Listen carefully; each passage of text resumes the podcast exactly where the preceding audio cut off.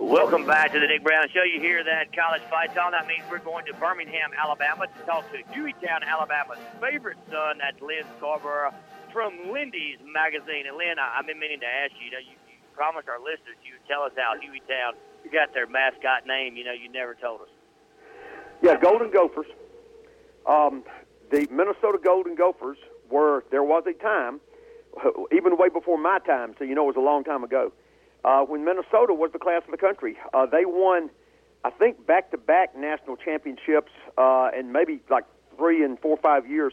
Uh, they were they were the the uh, the cream of the country, and uh, Hueytown started a high school um, way back a long time ago. Uh, anybody out in the that grew up in the western section of Jefferson County, if we were to happen to have somebody in this audience, uh, that's out uh, probably 30 miles west of Birmingham, um, went to either Oak Grove High School or Bessemer High School, and uh, and the Hueytown was kind of in between. They started their own high school, and uh, they let the students is my is what I, the legend is what I've been told. They let the students pick the mascot, and uh, the team of the of the uh, era uh, was Minnesota, and they're the Golden Gophers. So Hueytown High School named itself after uh, the Minnesota Golden Gophers.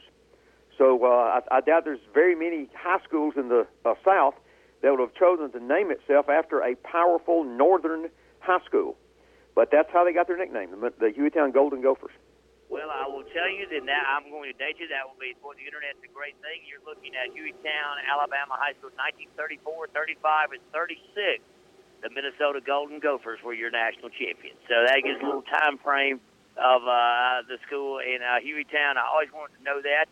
But I tell you what, uh, Lyn, interesting. We talk about it, and, and we talk a lot about college baseball here in the SEC. But I must tell you, uh, and I know you cover them traveling the state extensively, but man, I, I was not predicting the South Alabama over Mississippi State that happened over in Hattiesburg, Mississippi, on that field of 64 yesterday.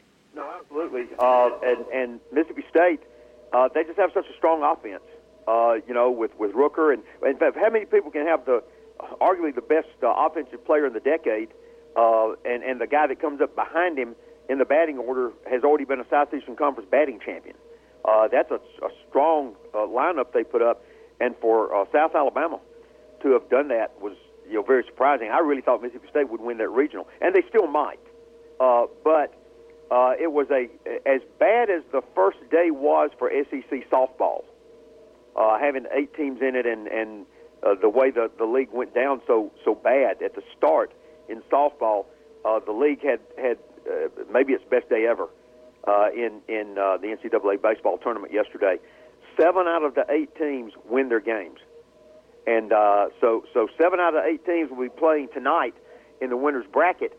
And uh, I believe that the, the statistic is that only seven percent of teams that lose their first ball game uh, do do uh, make it to a super regional, and the team that wins the second game that stays in the in the bracket and has to lose a doubleheader, 83 percent of them make it.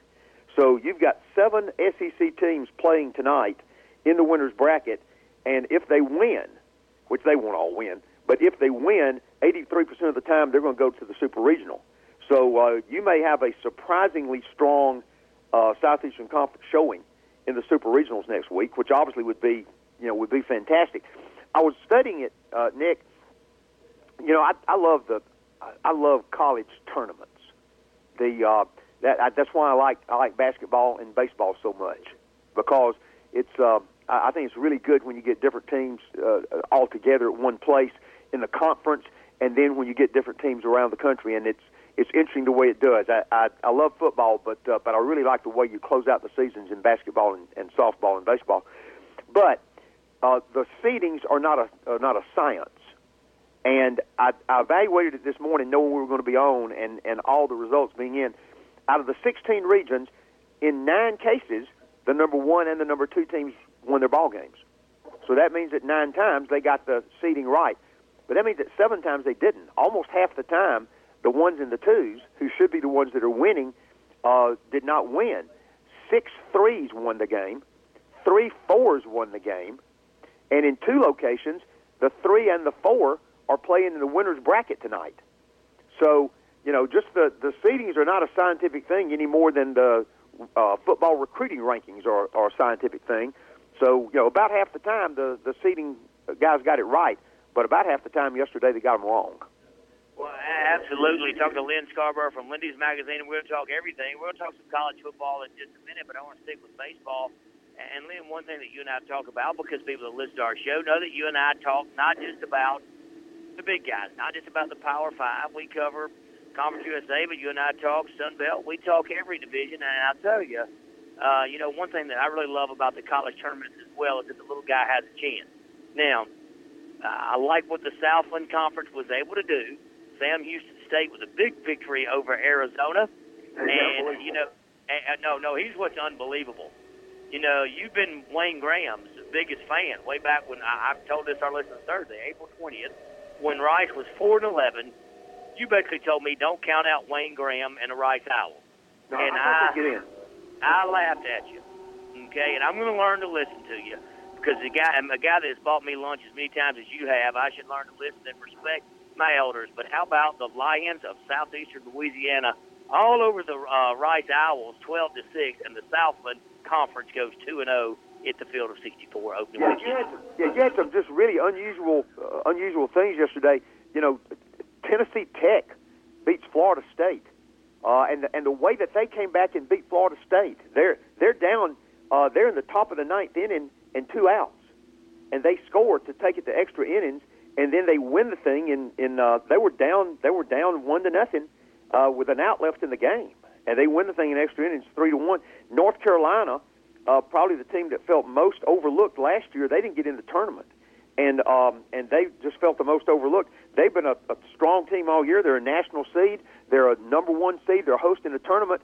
And Davidson jumped on them like they're beating up a junior high school team. It was like eight to nothing or something at one point. Uh, and, and of course, Southeast Louisiana, you got uh, you know a number of occasions where the the lesser team won the ball game, and it's a, and and it it is the great thing to me about about tournaments. I mean, like in the in the uh, NCAA basketball tournament where you have your uh, your you know your Davidsons and your Butlers and your James Madisons and and so on that can that can come in and, and play and win. Hey, look at the national the defending national champion in the NCAA baseball tournament right now. I mean, that's all you need to know about about uh, what can happen in these tournaments. You're exactly right. I want to tell you this. You talked about uh, this, you and we talked on Thursday. Uh, and I'm going to be a homer here. You talked about uh, Auburn. You said you didn't see them, you know, getting out of that regional. Man, it certainly things have uh, shipped up and shaped up right for Auburn. But I want to tell you this: it is, if my memory is correct, the host institution gets to choose when they play. I, I think that's right. If that's the case, I don't like City. Uh, and if I was Florida State, I would have rather played Tennessee Tech before. I think sitting around takes that out of you. I, I, you know, I don't know. Do they do they have a choice, or do you know? I don't know that. I don't know. I agree with you. If I was going to play, I'd rather go ahead and get the edge off and go ahead and play. Uh, particularly if you're the favored team, I'd rather go ahead and get it over with. But uh, a little interesting sidelight uh, on on this deal with uh, with Auburn and, and in the uh, Florida State Regional. The last time that Auburn won a game in the Florida State Regional, I, I don't know this, this, what I'm going to say here would have ever happened before. The last time Auburn won a game in the Florida State Regional, which was two three years ago, um, the starting pitcher was Cole Lipscomb. And the reliever that came in to save for him was a freshman, Keegan Thompson. Yesterday, the starter was Keegan Thompson, and the guy who came in as the reliever to save the game for him was Cole Lipscomb. So they exactly reversed their positions. The last time Auburn won a game there, the reliever was the starter, and the starter was the reliever.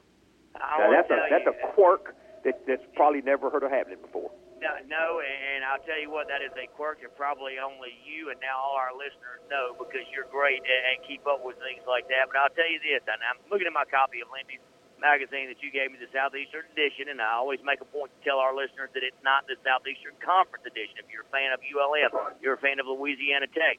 This is the one you want. Although I'm, I'm I need to go out and get the National Edition as well. So I really enjoy reading both magazines. But I tell, and here's to show you how timing is.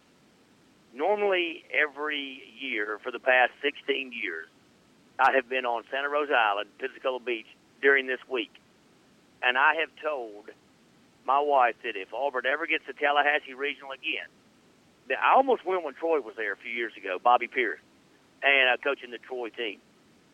And here it is now, but that's what that's what kids will do to you. Have one playing baseball and one at cheer camp. So I'm at home, and this was the year, and I would have been able to make it to Tallahassee because a Auburn made the Tallahassee regional.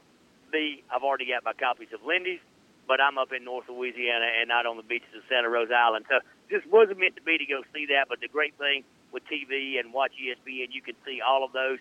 Now let's talk about this uh, great magazine that all our listeners need to uh, go out and pick up. Fact was on a baseball field last night. Lindy, the umpire, said, "Hey, Lindy's is out. I got to go pick up my copy. I'm ready to read about the Mac." So I mean, loves you know we we've got a lot of uh, loyal uh, Lindy's customers here in North Louisiana. Yeah, magazine's out it's already getting great response. Uh, the NFL edition hits uh, hits newsstands supposed to this week. So uh, in the in the footprint when you are the New Orleans Saints uh, cover edition of the NFL should be hitting as uh, should be hitting as well yeah, we're we're already getting very good response on on this, and uh, you know, but but we'll we'll see uh, whether or not we're right. I mean, we pick we pick a really good season for the Southeastern Conference. Pick Alabama to win it again. Uh, that's really sticking your neck out, isn't it? And uh, yeah, you really way to go out on a limb, Lyn. I mean, yeah, we're really what, really sacrificing ourselves on that one. The uh, you know, if we if we're right, uh, you know, the the, the three biggest uh, competitors for Alabama is going to be LSU, Auburn, and Georgia. And uh, those, on paper, those four look like the best teams. Um, Alabama's very strong. They, you know, but Alabama lost a, Alabama lost a lot on defense. Now I know that they, you know, you say okay, they have the best recruiting class every year, so they're bringing in, the, they reload with with uh, uh, at least a more talented group, and that's the truth. But uh, a freshman's still a freshman. Uh, a redshirt freshman still hasn't played in a college football game, and uh, Alabama starts with Florida State, the team that we got the number four team in the country, and they're very good. And um, you know, and they they do have a returning uh, quarterback like Alabama does, and they do got good receivers like Alabama does. Uh, and they were a strong defensive team. Uh, they've got, in fact, they got a couple of guys that are on our All-American team, All-American defense team, Florida State. So it's not a slam dunk that they're going to win that one. Uh, we call it Alabama's bookend. They got Florida State on the front end and Auburn on the back end, and um, and Auburn's just you know Auburn may surprise some people. They're a very good football team, and I don't know they'll go up to Clemson and win, but it's not a guarantee they'll go up to Clemson and lose. And uh, you're going to know a lot right off the bat about uh, about a lot of teams. Uh, Florida, uh, their entire picture changed yesterday when Zaire came uh, came in from uh, from Notre Dame. Uh, Feleipe Frank, uh, you know, looked good in the spring, but he was still a, a guy coming in without experience uh, and Del Rio coming off the injury. Uh, for them to bring in Malik Zaire, I guess that's how you pronounce his name, from Notre Dame. That's correct. That that just puts a totally different picture on Florida. They're down their their situation. Yeah, they've won they've won the last two SEC Eastern Division championships, but with all due respect to the Gator fans that might be in the audience, they've backed into them. They've gone they've won it because they played in the East and because of their schedule. You know, they haven't they play LSU every year and they generally lose uh, when they do that. Uh, they don't play A and M. They don't play Alabama. They don't play Auburn. They, uh, you know, the teams that have that have been the ones uh, that have been higher up in the in, in the division, they haven't played. Um, they play Florida State as their as their big non-conference game every year, and they and they generally lose. Uh, and uh, had they played in the Western Division, or had they played, you know, that that's why they got in there. Really, the same reason Missouri got in a couple of years. And and you see how the the Eastern Division teams have done uh, in going up against Alabama and Auburn, who they've been playing in the in the uh, in the championship game. Uh, but this could this could be the thing that ignites the Florida offense, and I don't I don't think we would have changed our prediction. I think we would have still picked Georgia to win the East, but if if if Zaire is as good as he could be, um, this could change a little bit the perspective of the East as being quite as big a slam dunk for um, for Georgia. I, I still go with Georgia. I like I like Georgia a lot, but then I like Tennessee a lot last year, and you see what that did to me. Yeah, so, all right, I'm not, we'll on, see. Stop just for a minute though, because if I'm if I'm Kirby Smart, if I'm if I'm Will Muschamp, I'm going to be a little bit upset at my university president because Malik Zaire should have never been able to land at Florida because the SEC actually tweaked a graduate transfer policy that. Uh, and here's what they have: they have a restriction. You get on probation for uh, getting one of these graduate transfers in if you bring in a graduate transfer and they fail to meet the academic requirements. You basically get on probation of bringing another one in. So let me give you an example. So let's say Lyn Scarbrough uh, graduates uh, from Notre Dame and wants to come to Auburn and play football. If Lyn Scarbrough goes out on the nightlife and he fails to meet the academic standards, then Auburn is given a penalty of bringing in another graduate transfer right away. Well, that was the case for Jim McElwain.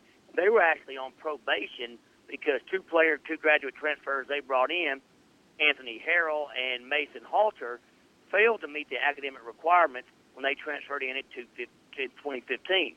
Now, the SEC is the only conference with that type of of uh, penalties whatsoever, punitive system. But they lowered the penalty to one year, which they've already now met. So therefore, Malik Zaire was able to transfer to Florida.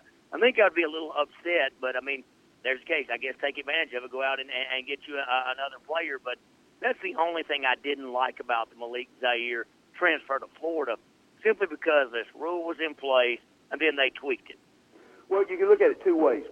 You can look at it and say you shouldn't change the rule. Uh, you don't change horses in the middle of the stream, and you don't change the rule that will benefit one school. So you can look at it that way. On the other hand, if if the SEC is the only conference that has that rule, then are you tying the hands of your conference members, uh, letting other conferences be uh, have have a competitive advantage because they're they're not held by the same restrictions? So should should you uh, allow your uh, allow your teams to be operating under the same rules? So that you know there's a there's an argument on both sides of it, and I don't really know enough about it to have an opinion on this yet. But but I could I could make a case uh, either way right there. Yeah, and certainly uh, that's one to watch. And I got several things to say. First of all, the Donut Man said to tell you hello. He, he doesn't miss coming on and visiting with me or eating a pillowy fluff daylight donut. He misses talking to Lyn Scarbrough. And he said that you two should meet. And by the way, when I told you he was out racing the other day, when you asked about him, he wanted to let you know that he he won that race. And he wants to know about his Mississippi State Bulldogs. He said he thinks they've got the best quarterback in the league, but then again, I'll have to tell him about the transfer from Baylor that showed up on the plane? Well, I, I think based on what happened last year, I think he's right. Well, we got uh, we got Fitzgerald. wait a minute. Wait a minute. You know what? I, I'm really seriously considering this. Lyn takes you to ten. You now agree with the donut man. The last two times I've asked you a question. Well, I mean, you know, okay, like you know what, what's the old thing about a, a, a blind squirrel occasionally finds an acorn? So you know, maybe this is maybe this is Donut Man's blind squirrel experience. He's on a hot streak. So I I don't know what the the, the uh, blind hog finds the corn or whatever the whatever the thing is. I think he's right on that. Uh, yeah, I, we we we've got Fitzgerald, the, the second string All SEC quarterback in the magazine that you have there, uh, behind Jalen Hurts. Uh, but that's really because of the supporting cast. Uh, we don't think Mississippi State's going to be a championship contender this year, but that's not going to be because they don't have a quarterback. Um, I think if if Fitzgerald had the supporting cast that uh, that Alabama's got, and, and probably several other teams have got. That uh, that we would have had him as the first team All SEC quarterback, and if he performed as well as he did last at the at the you know second half of last season, uh, he'd be a Heisman Trophy contender on on some teams. Now I'm not saying that he's. You mentioned Stidham at Auburn. Uh, it's very possible by the end of the year Stidham is going to be the top quarterback in the SEC. Uh, he's got a strong supporting cast. They got a good defense. They got the two good running backs, uh, and they've got uh, they've really got a, a, a well kept secret in the uh, talent level that they got at wide receiver. They've got several four and five star wide receivers that, that didn't get a chance to show it last year because they didn't have a quarterback to get the ball to them. And so that could that could uh, open up too. But I gotta I gotta agree with him. If I if I were voting just on straight straight talent based on what I've seen uh, on the field uh, in the SEC, I think probably Fitzgerald's the best quarterback. Uh, and well, I know Alabama people won't like that because of Jalen Hurts. The, the next time I make it to Birmingham and we go to Full Moon Barbecue, I'll let the donut man buy you your fried green tomatoes because I'm pulling out of this equation. Well, bring him, bring him up with you to. Uh, are you coming to the SEC uh, media uh, event? Lyn, does a. I mean, uh, does a big bear? Well, yeah. Well, that's what there. I'm saying. They bring him, tell him to come with you, and uh, and we'll go we'll go have lunch. I will be there this year. No, no, uh, you won't. Our, leave, well, you but leave yeah. the country to avoid going to lunch with me. You leave the country when I come to well, Birmingham. actually, I've I'm, come to Birmingham eight times and you've left. No, yeah. Well, I'm coming back this time just to do that. uh, our our mission team leaves for Ukraine. We'll fly out of the United States on June the 30th. Uh, we get back in on Sunday night, uh, the 9th. We'll be flying. We'll we'll leave uh, during the middle of the night from over in Ukraine and uh, come back through Paris and and some U.S. destination. Get into Birmingham late on uh, on Sunday night. I'll be the one walking like a zombie down Radio Row on uh, on Monday morning, but I'll uh, I'll see you there in a coma on uh, on Monday morning. So tell Donut Man if he wants to come have lunch with us, uh, to come on over to Birmingham. Well, I tell you what, you know, I want you to talk about that for just a minute. I got several questions I need to, to ask you too. We're still Lyn Scarbrough from Lindy's Magazine. Lyn takes you to 10 every Saturday morning on the Nick Brown Show. Talk about your mission work just a minute because we usually do that once a year. We haven't done that. And by the way, my brother really wants to go with you, but I value our friendship too much to send my brother to the Ukraine with you. hey, I, I, you tell him anytime he wants to go, I got a seat for him on the airplane. Yeah, No, we've been. I'll. I'll I'll make this kind of quick. We can talk No. more about it closer to the time when we leave. Uh, we've had the privilege to be working over there for over 20 years, uh, and and we work with uh, with uh, orphanages and and um, uh, children's programs, uh, community centers, uh, community programs, churches, uh, and uh, that is a that's a, uh, a country that's in real need right now because they've got uh, the the far eastern part of that country has been invaded by the Russian terrorists, and uh, and has taken part of the country there. Uh, we have conducted uh, a number of uh, Christian basketball clinics over there. Uh, our our group uh, renovated a basketball gymnasium a number of years ago at a at one of the larger orphanages in uh, in eastern Ukraine. Um, we, you know, a number of years ago, as, as you know, we conducted an American football uh, coaching clinic over there. Uh, they have a, a league, the Ukrainian League of American Football, the ULAF, um, and it's unfortunately uh, the two towns, uh, Donetsk, which is in the far eastern part of, of Ukraine, over near the Russian border, was the headquarters for it. Uh, that's the city in which we conducted the camp. Uh, that that city is now occupied by the Russian terrorists. Um, we started a team in Lugansk, Ukraine, a uh, a coal mining town of about 300,000. We started the Lugansk Panthers and sent equipment over there and started that team. Lugansk is now occupied by the Russian terrorists, and um, so this is a country in in real need. Uh, this year we'll be uh, doing some construction on the back of a church that is uh, that is helping the refugees that have been uh, sent out of that area because of the uh, invasion, uh, and we'll be doing two uh, children's uh, athletic camps uh, uh, at, a, at an orphanage and in a community center area. We got about 22 people going with us, and uh, and I'd be anybody ever wants to know anything about what we do, I'd be happy to talk to them about it. And I, I appreciate you bringing it up. Well, hey, you're certainly welcome. And, and as I'm talking about needs, I want to go real quick. Um, how odd is it that uh, Alabama didn't uh, waste any time finding a new baseball coach and they went to Auburn? And how odd is it that he's still coaching with the Tigers? I meant to ask you that Thursday, and I meant to ask you that during the baseball situation. We talked about the baseball segment, and I did not. How uh, how strange is that? Well, I mean, Bo Bohannon's a good coach. I mean, I, I you got to give him. I, I have talked to some Alabama uh, fans since this broke, you know, there or so ago, and they're saying, "Oh yeah, we hired that Kentucky coach," and because they're not, they're they're they're saying, "Oh, we we don't want to hire an, Alabama, an Auburn coach, no more than Auburn people want to hire Alabama coaches."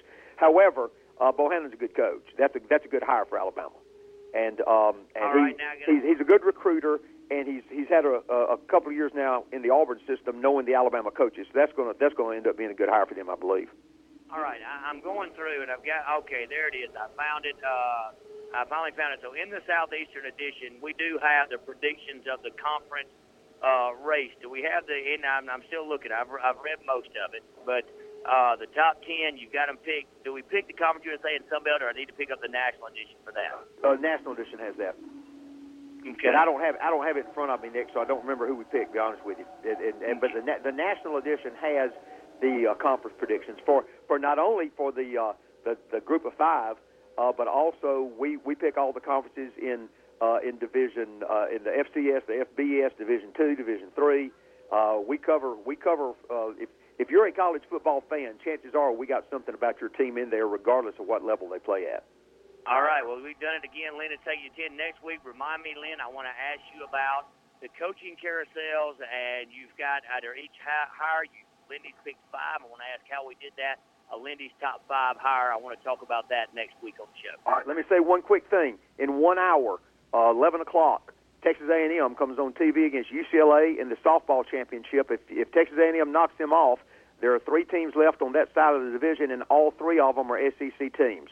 So uh, that uh, that will guarantee an SEC team in the uh, finals of the College Softball World Series if you if Texas A&M wins that game over UCLA coming on in about an hour, I believe, on ESPN. Hey, Lyn, as always, enjoy talking to you, and you take the 10. You have a good weekend, and we'll talk to you again next week. Okay, Nick.